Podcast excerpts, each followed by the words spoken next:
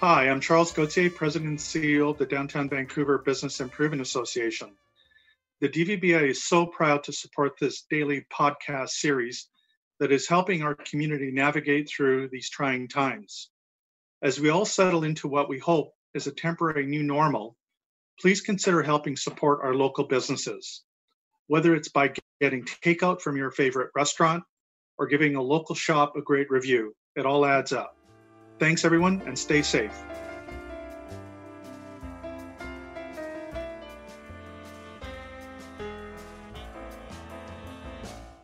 I'm Tyler Orton. Before we jump into today's Coping with COVID interview, here are some of the top stories we're following. For the first time ever, Canada has agreed to cut oil production in concert with OPEC. Other G20 countries, such as the United States and Brazil, are also joining in on the effort to stabilize oil prices following a price war between Russia and Saudi Arabia. And Air Canada is pausing almost all of its international flights until June. The move affects more than 160 routes.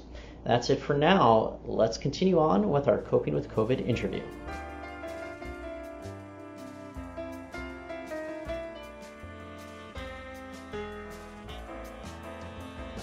Hey there, welcome to Coping with COVID 19. It is BIV's daily briefing and interview covering the pandemic, what it means for business, and what it means for society. Today, we're going to be diving into how funding and capital aimed at businesses across the province taken a bit of a curveball right now in recent weeks amid the pandemic. And joining us today is Nadia Tatlow. She is CEO of Victoria based tech company Shift. Nadia, thanks for joining us on the show today.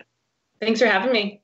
So I understand you guys had certain plans coming up with regards to uh, locking down a funding round, but tell me a little bit about what you guys decided to do and where you might be going moving forward.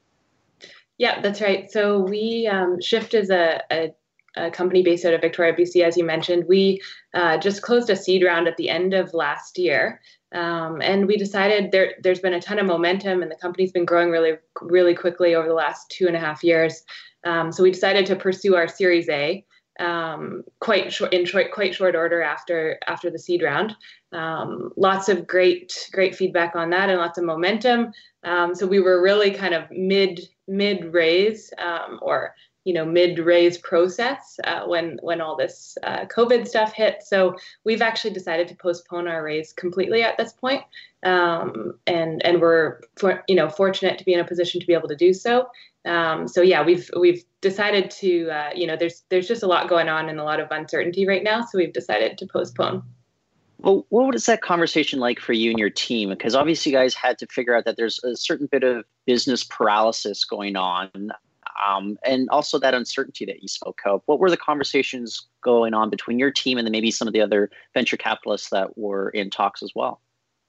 Yeah, so you know we were, you know, kind of mid process, I would say, and and um, and so you know because we were in the at the stage that we were, we've built a lot of, um, I think, really you know we we're at the relationship building um, phase of of the raising process um, and so because it was not, um, you know, obviously you want to do it as efficiently as pro- possible and, and, sort of, you know, run that efficient process that everyone talks about. Um, you know, we realized with the amount of uncertainty and sort of the moving uh, targets for investors in terms of uh, valuations and, and price and everything on, on the company itself, we just decided, you know, there's this is going to stretch out um, the timeline that we had originally targeted, and I think really just end up uh, wasting a lot of you know valuable cycles of our time.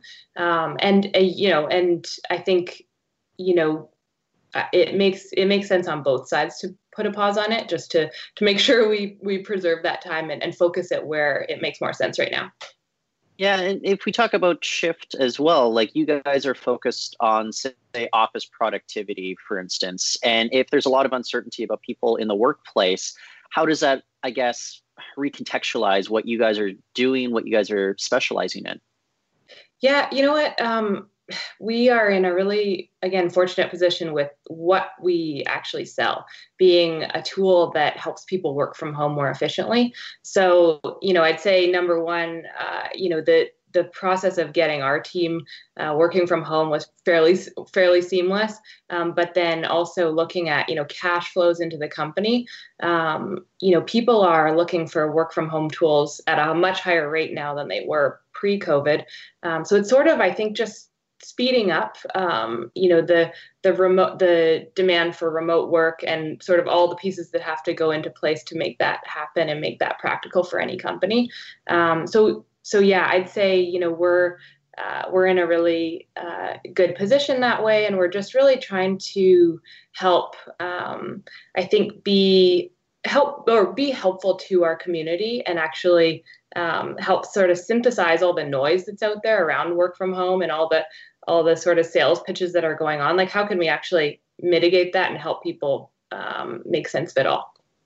Do you suspect at all though as more people get used to working from home people that had never done it before though and also businesses they see that they can still have very productive workers doing so that maybe there's an opportunity for this to stick around post pandemic it's going to catch on and there might be more opportunities that you guys can seize on. Not as if you're taking advantage of the pandemic but there's just naturally going to be the emergence of opportunities that did not exist before for a company like yours. Yeah, you know, I've seen some interesting stuff on, I mean, Twitter as usual, conversational stuff around, you know, how our company's going to just you know let their leases go on on their office space and our, our company's just going to see this uh, see the you know the potential for people to actually be more productive at home um, and start sort of rethinking um, their expenses that way and and you know where it makes sense to invest and not invest in in sort of physical office space. Um, you know our company we've always worked out of the office so it's it's all of us are based out of victoria and all all working out of the office um, you know almost 100% of the time. So there was a little bit of a, a shift for us to get back you know go go to our home workstations and get everything set up. I know you know in my first week at home i was sort of you know i thought it was actually quite ironic just thinking about how i was feeling a little bit you know uh, out of out of sorts in the first week. And it's taken some time to sort of reorganize my workstation. And um, you know and i think everyone's going to go through that process and some people are going to like it and some people aren't. Um, I I know I've sort of adapted to this and and I'm sort of I, think I'm enjoying it at this point. Like I'm I, I, have my routine and I know you know I know how to run my workday from home and and sort of separate work life and and home life um, as as best as I can right now. But um, yeah, I, I don't know. I, I think it's going to be interesting to see what the outcome of all this and and the changes to our our work habits are. Yeah, your reaction uh, when you're talking about that first week, it, it, seems to mirror mine as well, where I, I felt a little out of sorts. I had to get used to everything. And now that I'm doing it, I'm like, okay, I, I can understand how this is going. But uh, yeah. don't you get the sense that a lot of people are kind of in the same boat? Yeah, I think we've all had sort of some, you know, trial and error days. I know I've had some some days that have been much better than others. Um, and now I think after, you know, it's been over a month now, um, you know now it, it's feeling like okay i've seen what works and i've seen what doesn't. So i'm trying to piece together all the facts for my own my own routine and uh, and make it work. But i think everyone i think we all just have to go through that process ourselves and figure it out. Yeah. If we think also about maybe kind of the broader implications of say funding moving forward um, if there's less you know capital uh, going out there what do you think that could mean for, I guess, growth within uh, sectors such as your own, though? Do you think that we are going to be going on a bit of a hiatus for some companies, or do you think that there's going to be a, a sudden surge once more certainty emerges at a certain point? Yeah, you know, I, I mean, I think obviously all all companies are affected in some way by this crisis. Um, you know whether it's directly by covid or or by the kind of macroeconomic things that are going on right now. Um, so yeah I, I don't think anyone is is going to avoid some sort of impact. You know you look at companies like zoom that have you know really benefited through this.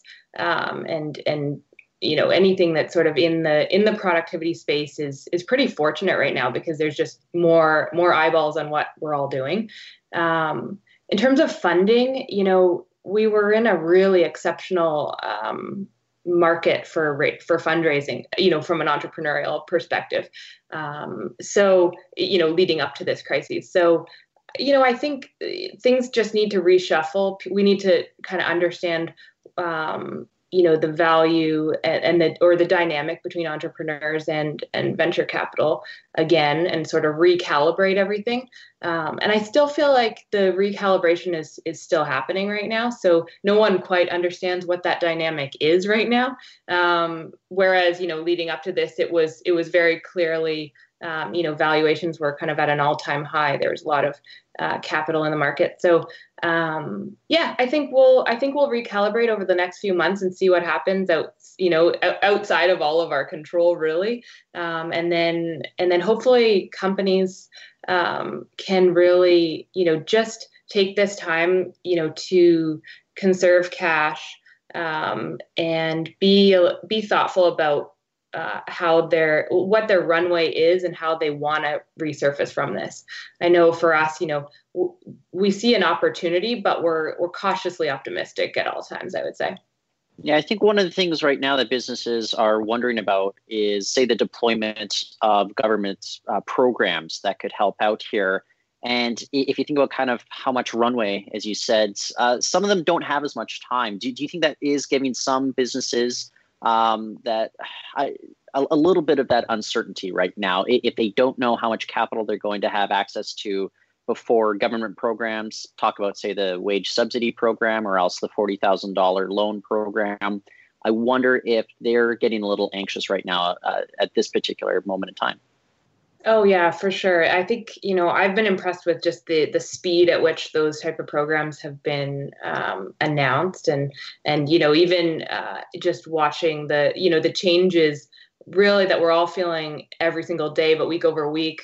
Um, are are even are you know you see those that effect of that um, of those type of uh, the the uncertainty even on the on the government programs and and the announcements around those like the details have changed a few times already.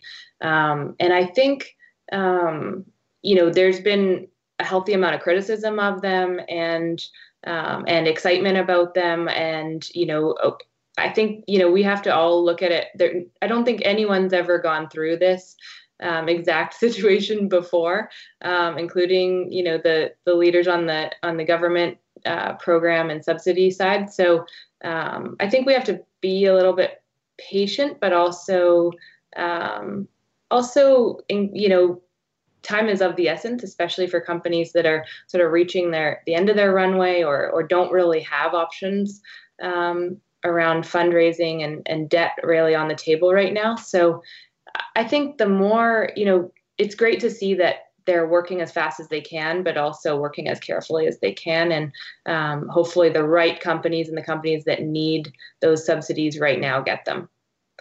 Well, maybe I'll, I'll leave you with this question, but um, how do you think the technology driven sector across the province is faring amidst all this versus other sectors? Of course, you know, restaurant, hospitality, I think we know off the bat that they're not doing quite all that well, but what about those technology driven sectors?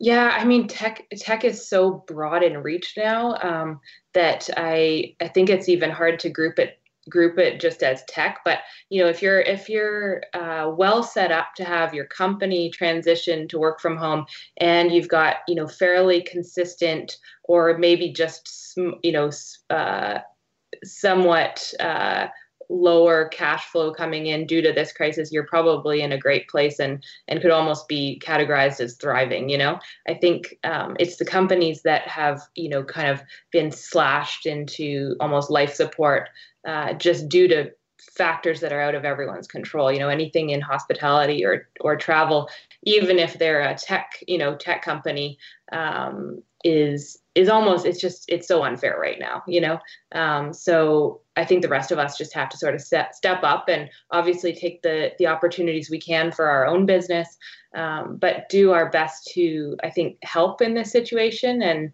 um, and yeah lend a helping hand to companies that are not faring as well um, and and really help everyone navigate all this stuff coming out uh, on the government front as well. I think it's it's a lot of material to to get through and um, and figure out.